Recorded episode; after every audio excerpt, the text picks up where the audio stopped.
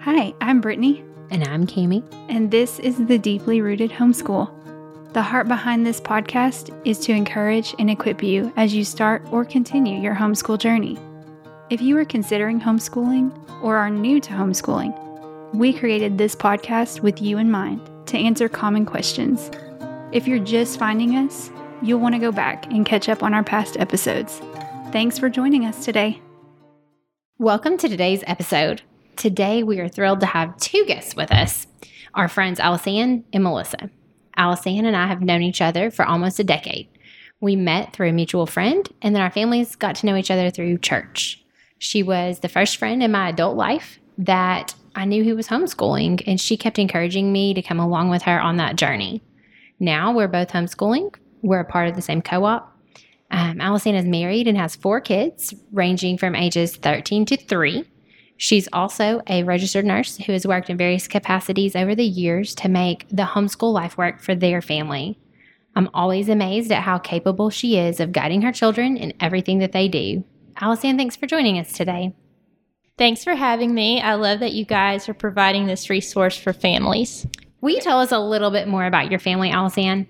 As you said, I have four kids two girls and two boys. My youngest turned three a couple of weeks ago, and my oldest is starting seventh grade. This will be our eighth year to homeschool. My husband and I have been married for 16 years. He works doing data for an insurance company. I am a nurse who's worked in the PICU, NICU, and is a clinical instructor for a local college. I have been home full time for six years. We also have my good friend Melissa Tyler. Melissa was one of my first friends when I moved to town. I met her when she was pregnant with her first baby. From then on, I have looked up to her in all things. She's wise, generous, fun, and is currently hating that I'm saying all these nice things about her. She's the most selfless person I've ever met.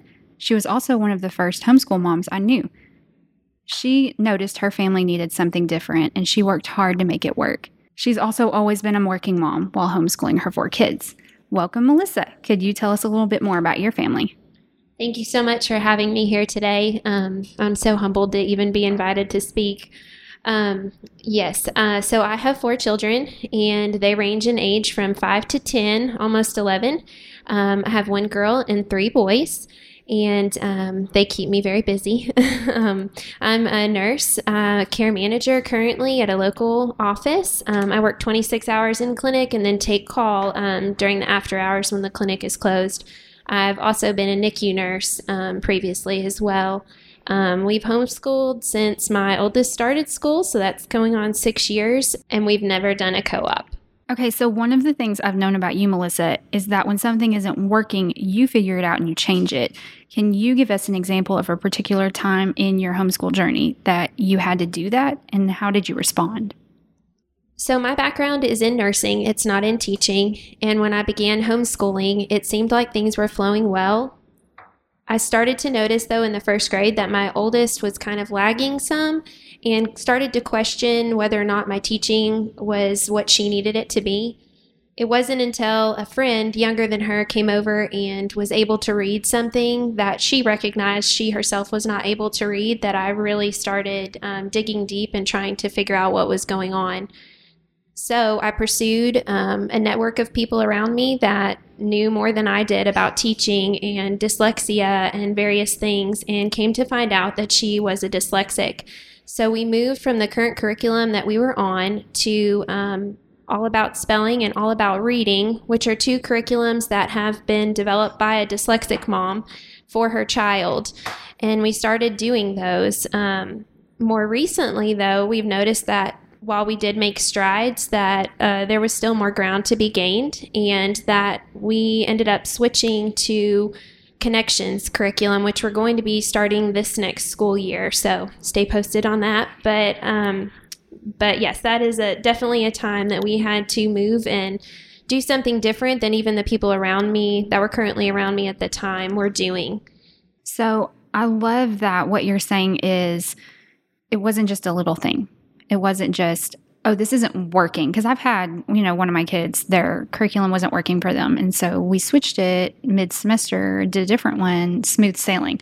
And what you're saying is you noticed something pretty significant and you you switched everything up and here you know a few years later you're realizing it, it's not enough. It's not it's not enough for what you want for your daughter. So you're here you are again. Same issue, maybe a little bit different struggle and you're you're starting something totally different. And I think a lot of people are going to need to hear that because it's not it's not easy. It's it's rarely ever easy. So, um okay, Alice Ann, have you ever come against up against something in your homeschool that wasn't working and what did you do? We make changes every year, but last year I really lost control of our schedule. It was our most stressful year so far. It started with my youngest needing speech therapy, which then led to OT and then PT. And that included some additional appointments in Little Rock plus the normal checkups we all take our kids to. Each time we added a therapy, I had to adjust our schedule. School was often done on the go in the car in waiting areas. Doing school this way did not work well for our family. I have two kids who are also uh, dyslexic, and we too are changing. We had a similar experience to Melissa with one of our daughters. It was just reading was not clicking despite her having normal intelligence and being a very quick thinker. So we too switched to a different reading curriculum and made some progress, but then we just in the last year have plateaued. And that's when we decided we needed to seek a professional help and a different direction. And so we have been working with a tutor and we are also doing a dyslexic curriculum with our tutor. When we have to make changes, our family tries to operate in a what we call the two degree turn principle. My husband uses the analogy that our family is a train and if you turn it sharply, you will flip it. So, unless God is calling us to do a 180, we look for ways we can make small, helpful changes that cause the least disruption and fallout. We're staying in our co op, but we're adapting and changing the way we present and teach the information at home. So, Alice Ann, you mentioned that you were using a different curriculum, but you're switching curriculums this year. Uh, can you tell us what curriculum you were using and what you're switching to with your children with dyslexia?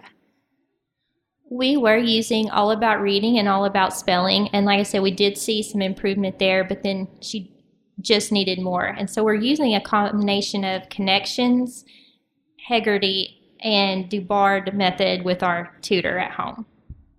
And how often does your tutor come to your house? We have been doing twice a week this summer, but with two kids needing her, we are now doing once a week for each kid. So, so many listeners have asked us about homeschooling children with different abilities. I've had a lot of people say, I wish I could homeschool my child, but she has moderate dyslexia and I don't think I'm the best teacher for her, or I don't feel qualified to do that. Maybe their child um, benefits from OT or PT or speech therapy, and they know that they can get them at a public school uh, so they want to homeschool, but for logistics, they're nervous about homeschooling instead of putting them in a school system. Since we know both of you guys well, uh, we know that both of you have a little bit of experience with some of these things as parents. What would you say to somebody who said that to you, that they don't feel qualified to teach their children at home because of their child's particular needs? I feel this way a lot of days. I have to remind myself that what God has called me to, He will be faithful to finish. And this is not a one time thing, this is a daily exercise for me. Sometimes I get so overwhelmed, I think I cannot do this all, and I'm letting so many pieces fall through the cracks. My friend Shannon gave me some good advice recently related to this. And the first thing she said was that you and your spouse have to determine the non negotiables for your family and maybe ask yourself does homeschooling fit these non negotiables? And then you've got to put boundaries around these non negotiables. Boundaries are God's gift to us. We find them in our world and in Scripture. They keep God first and they allow for margin. Boundaries plus limits equal margin, and we all need margin. The other thing I would say is to set realistic expectations for your kids. Focus on progress, not performance, and don't constantly compare. This is important with any kid, but especially when they, you have these added disabilities. Implement structure over perfection. Be willing to adjust. For example, I am planning three weeks at a time this year so that I am constantly evaluating our progress and where we may need to go back and where we may need to change. Allow time for interruptions. Along with delays and learning disabilities, you also often have anxiety, sensory, or other behavior challenges that need accommodation during your school day. And ask for help. I felt lost and overwhelmed when I first read the academic testing reports. We had worked hard and we were falling well below the bar. A two degree turn for our family was that we began meeting with a tutor that works with our kids and also teaches me and helps me to plan on what to work on during the week.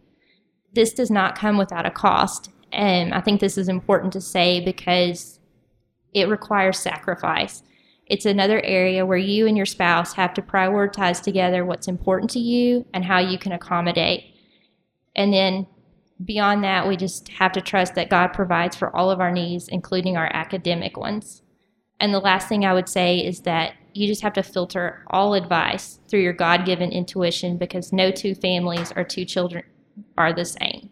I really like all those things that you said, Alice Ann. Um, implement structure over perfection is such a good thing. I think that's that's important no matter who you're talking about when you're homeschooling because really there is no such thing as perfection and it's only going to frustrate everybody if you're trying for perfection but especially like you said if you have kids with sensory needs or things like that so melissa what would you say well, I can um, basically echo everything that Alice Ann just said. Um, I can 100% relate to the not feeling qualified, and um, I still wrestle with this from time to time. But um, I always have to go back to my why. Why am I homeschooling? Like, what is my goal in homeschooling? Um, for our family, it was that God, our God centered prompting to um, do this for our family. And initially, it was not clear why we were felt so strongly we needed to homeschool. Um, my husband was not homeschooled. I was not homeschooled. I never even thought I would have four children. So the fact that I have four children and I'm homeschooling is, um, if you told me that in high school, I would have told you you were crazy. Um, but um, as the years have gone by and we've discovered that um, we have a dyslexic, we have a um, high functioning autistic and ADHD child, and then we also have a child with verbal apraxia, it's become more and more apparent as to why God has called us to this journey. Um, I've had teacher after teacher tell me that the one on one attention that we give our kids, whether we are um, proficiently trained in their special education needs or not, is just incredibly valuable because we see them as who they are. We know them inside and out, being their parents, and we are able to see their strengths and weaknesses in a way that a public school system just may not be able to. Um, not because teachers are not willing or amazing, because they are, but more because they have so many children to look after and because they just simply can't know your kids the way that you do. So, one of the things that I try to do is to really combat the lies that the enemy speaks over me with biblical truth. Um, I just have to trust that the Lord has given me and trusted me with my children, that I'm not out there on my own, but that He has given them to me to raise alongside Him, and that He's not going to leave me to do it on my own. And that worry really does not accomplish all that much. Um, like I said, I have a dyslexic, an autistic, and a verbal apraxia child, and um, they all require different learning needs. Um, in fact, I was even reading a book on dyslexia recently, and it talks about how the brain is formed, and it is exactly the opposite of the way the autistic brain is formed. And in that moment, when I read that sentence, uh, the thought went through my head, Lord, what are you doing to me? but honestly, it's that it's just that we as parents are also being raised up and stretched and molded to further fit His image. And this is just one of the ways that the Lord keeps me on my knees my personality is very much uh, take charge, trying to get it done myself within my own strength. And I know that the Lord uses my children to just grow me closer to Him too. That it's not all about their growth, but it's about my growth as well. Um, I also rest on the fact that if we pray and ask for wisdom, that the Bible says that He will give it to us, and that good character, a hard work ethic, and the favor of the Lord will go further in this world than any achievement at an Ivy League education or anything like that will. Um, we are looking for our kids to achieve eternal things here in their time on this earth. So, for someone like me, that brings me so much peace and so much uh, rest to my soul to know that we are teaching and training their character in the ways that the Lord's asked us to, and that that's where my responsibility um, is most valued. Um, education is important, don't get me wrong, um, and I fully feel the weight of that responsibility. But uh, I know that having children who seek and pursue the Lord is my ultimate goal. I would also agree with Alice Ann that comparison is um, not wise. In fact, the Bible even says those who compare themselves with themselves are not wise. I think that there is a time to look and see that your child may need help in a different area, but at the same time, your child's strengths and gifts are not going to be the strengths and gifts of other children. And for that matter, your child's strengths and gifts are not going to be your strengths and gifts. I feel like in school, education was fairly easy for me. A plus B equaled C. I put in the work and I got the grade. With my children, they can put in the work, but they don't always get the grade. And so I've learned to applaud their efforts and encourage their hard work and to, like Alice Ann said, look for the progress over the perfection. Lastly, I would say to find a core group of friends or people that you can be real and vulnerable with who will just remind you of those biblical truths and who will encourage you when you're struggling and who will help you to see the fruits of your efforts because sometimes it's hard to see it yourself and having that community around you to lift you up in those moments is just so vital. And uh, I know Alice Ann has been one of those people for me and I'm so grateful for her. So I agree with that 100%. And I think that not only having a core group of people that are encouraging you as a mom, but other adults around you that love your kids and will cheer them on. And I know, I mean, I have two kids with very different sensory needs. And I have found several other moms who just love them where they are and will direct them and help help what I'm trying to do at home as well. So I feel like that's really important. Okay, and so Melissa, I know that you and I have had a conversation off mic about um, just the sensory needs that your kids have and my kids have as well. And I know that sometimes that makes school look a little bit different at our house. Sometimes we're doing cartwheels while we're doing spelling words. So, can you maybe talk to us a little bit about what that looks like at your house? Sure. Um, some days school is done uh, sitting on an ex- an exercise ball bouncing up and down, um, and then sliding off the ball under the table to run out of the room while I'm calling them back and saying, no, no, next word, next word.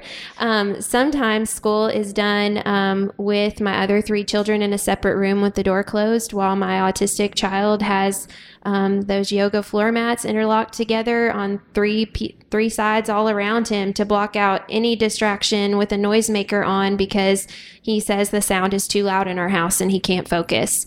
Um, sometimes um, that means that we're in the middle of reading history and he is walking around the kitchen, pacing and hand flapping and rocking and chewing on his chewy while he listens. And so, um, yes, sensory needs are definitely a big part of our school day. And sometimes our sensory needs will cause us to not finish our school day, which um, we've also had to learn you know, along over time we've learned to just let it roll over to the next day or let it roll over to the next time, or maybe it's not so relevant that they know this one paragraph that's left in history for the day and we'll just move on to what's new tomorrow. Just accepting that that's okay is a yes. big deal. Yeah. Absolutely. Yeah. There's definitely challenges with that. And you just have to prioritize what's best for your child. And sometimes finishing the lesson is not as important as meeting the sensory need because otherwise you're going to deal with a huge meltdown for the next hour versus just taking your 15 minutes to do your sensory stuff or just delaying a lesson or whatnot. And I know that every kid's sensory needs are different. Some are sensory seekers, some are sensory avoiders. And I know that that's going to look different not only just family to family, but child to child. And those resources can be hard to come by at times. So if you suspect your child has a sensory need, um, I would recommend trying to get a test, uh, you know, getting them tested or evaluated at um, a therapy center or something for OT or PT or speech. Those um, members of our team have just been so valuable to our home life, to our kids' development, to um, it's they're just amazing, amazing individuals with amazing gifts, and they've just turned our lives um, right side up in many ways. That is so so good. good. So helpful. Oh my goodness. Okay, so Melissa, switching gears a little bit, you work pretty much full time and then homeschool your kids. You have so many things going on, but you manage them all with grace. I know you have a pretty structured week and homeschool. Can you tell us a little bit about what your week looks like and how you keep all of the plates spinning? So I really value structure and schedule, which works really well with my autistic child. Um, and some people would probably think that I'm, if they looked at my schedule, would probably think that I'm a crazy drill sergeant. But I promise this just brings me so much peace to have everything scheduled. So, um, but I schedule everything. The first, um, the first thing that we look at is our things that are uh, non-negotiables, um, kind of like Alice Ann was talking about earlier. Um, so we have, I have to go to work. So we have work um, two days a week. I work, and then uh, two full twelve-hour days. Then um, I also um, have therapy two days a week. And therapies, some of them butt up together. Like two of my children are in therapy, so some of their therapies butt up together, and then some of them don't. So um, we put those on the calendar next. Um, then I look at our homeschooling day and I schedule that in. And I learned pretty early on that you really have to protect that time that you homeschool your kids because there are so many really good things that will come up, but they're not all things that you should do. so, because if you take part in all the good things, sometimes the necessary things don't get done. So, I always put our homeschooling stuff on the calendar next. Then, after that is when I look at um, our home life. So, our chores are we getting things done because nobody wants to play date with someone who hasn't showered in two weeks and doesn't brush their teeth. So I try to make sure that all of our um, home stuff is done. So I will even schedule our chores. So um, everybody in our house has a laundry day. They wash their laundry. My kids, even my five year old, washes their own laundry and folds it and puts it away. Um, your kids are not too young to learn to do things. I will say they can do more than you think. And it is so helpful when your schedule is so full and it's good for them. So, um, but we have, um, all all of our chores scheduled. And then beyond that that's when we schedule our social events and our hangouts with friends and such. So um, so it's pretty full and we we average probably somewhere between around five hours um, i allow try to schedule in for school each day. It's not that it totally takes the five hours but like uh, was mentioning before we have to schedule in margin because you never know when a sensory need is going to come up or when someone's just going to have a regular old meltdown over math or whatnot um, so we have to schedule margin within our day or i end up being even more frustrated and even more because i'm like no we got to stick to the schedule so um, I have to allow that for myself too, just so that we can all uh, give each other grace throughout the day. That's really helpful. That was that's really great. Um, okay, Alice Ann, would you mind sharing what your week looks like during a typical school season, and how do you keep all your people moving through their schoolwork? I completely lost control of that last year. It was new to us to have so many appointments during the week, and so Melissa has actually been a mentor to me in getting back to a place of peace and structured. And so I have a plan I can share with you guys. The reality of this working is to be determined, but on Monday we will go to co-op and then on Tuesday we have school and we have nothing else. We will probably have preschool for our 3-year-old. Then on Wednesday and Thursday we have school in the morning and therapy in the afternoons. And on Friday, we have school in the morning, and then we meet with our tutor in the afternoon, and we're pairing that with doing some science with friends. We are making some changes with our school year because we, as I said before, discovered that our special needs learners do not do well without the structure and the set time. The pressure to get done fast before you have to get to an appointment or the interruption that an appointment caused brought a lot of turmoil and stole a lot of peace and joy from our homeschool last year. My husband lends a hand when he can, but during the normal circumstances, he is works in another city during the day. So, an, a two degree turn we have implemented is that I have a high schooler, homeschool student who will come two hours a day, two to three days a week, that she's just going to help with continuity for our school day. So when I have to leave to take someone to an appointment or to therapy, we're not losing 30, 40 minutes while I'm driving back and forth. our my plan is that she will be able to keep them on task and still going, and so that we do have that time during the day that we are allowing for those interruptions. And I also want to add that homeschooling doesn't always have to be done at home. Uh, for a period of time there, when I had two children in therapy for an hour and a half every Tuesday and Thursday morning with my other two more traditional learners, um, or I guess non special needs learners, um, I was able to do school with them in the lobby of the therapy place. Um, so we just pulled up the little side tables and pulled out our books out of the backpack, and we went through flashcards and they did some assignments there. And that helped us to utilize our time well so that we weren't sitting in a lobby bored and then we went home and did school and then we had no time for friends. So um, because they were, and they were motivated by the fact that if they got their schoolwork done in that environment, we did have more time for play dates but I think it depends on your child and what distractions they're able to tolerate and where they're able to learn. But um, we've done it in the car before as well when we were waiting for different things. We've laid down the seats in the back of our car and spread out like a floor and just done homeschooling back there as well. Those are all really great points. Um, thank you guys both for sharing all those things with us. One thing that we always ask everybody is what your favorite school supply is. I would like to hear from both of y'all what your favorite school supply might be or even in y'all's case, I mean, if you're, you're talking about um, the mats that your son was using to build a little shield around himself, tell us about your favorite things that you need in your life to keep your homeschool rolling. So, as far as our day to day homeschool goes, um, mine are not brands or anything in particular, but I really love the little sticky notes that save my page because trying to flip through a book and find where we last were is um, hard. And then we use my father's world curriculum and they tend to jump around a lot. So a lot of times if I can have the pages marked ahead of time, it just makes things go smoother. Um, and then I also really like dry erase boards because they just save paper and we can erase mistakes really easily without tearing up our paper. And um, I don't know, they're just, they just work well for us. And then as um, just a homeschool mom resource, um, Teaching from Rest, which I know has been recommended several times on this podcast already. Um, it it's just such a good book to um, help your heart with that that whole qualified am i qualified to teach my child thing? Um, it just will give you so much peace and insight into why god has called you to play the role in your child's life that he has. So my favorite homeschool resource is probably youtube if we're stressed, I can use it to pull up a hymn, and that just seems to calm everyone down. If someone wants to know more about something we read in science, I can usually find a good video.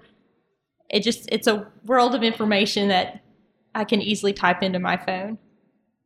Well, thank you guys both so much for being with us today and for talking about all these things that um, so many people really do struggle with. And I just thank you for being honest and vulnerable with us today and all of our listeners that are thinking about homeschooling their children, and especially if they have special needs. Um, Brittany, would you mind to pray us out? Sure. Lord, thank you for these ladies that joined us today. Thank you for their wisdom and transparency. I pray that you would reach through these mics and bless everyone who's listening and in need of their encouragement. That it would penetrate their hearts and minds and allow them to just take a deep breath and trust that the one who made them and their babies is the one who will carry them through. Lord, I pray that you would bless both Alice Ann and Melissa. I pray for breakthroughs, for supernatural strength, wisdom, and energy, and that you would show your glory through their families and homeschool. I ask these things in your name, Jesus. Amen. Thanks again for joining us. We hope you were blessed and encouraged by today's episode. Make sure you check the show notes for links to everything that we talked about in today's episode. And make sure you check us out on social media at the Deeply Rooted Homeschool.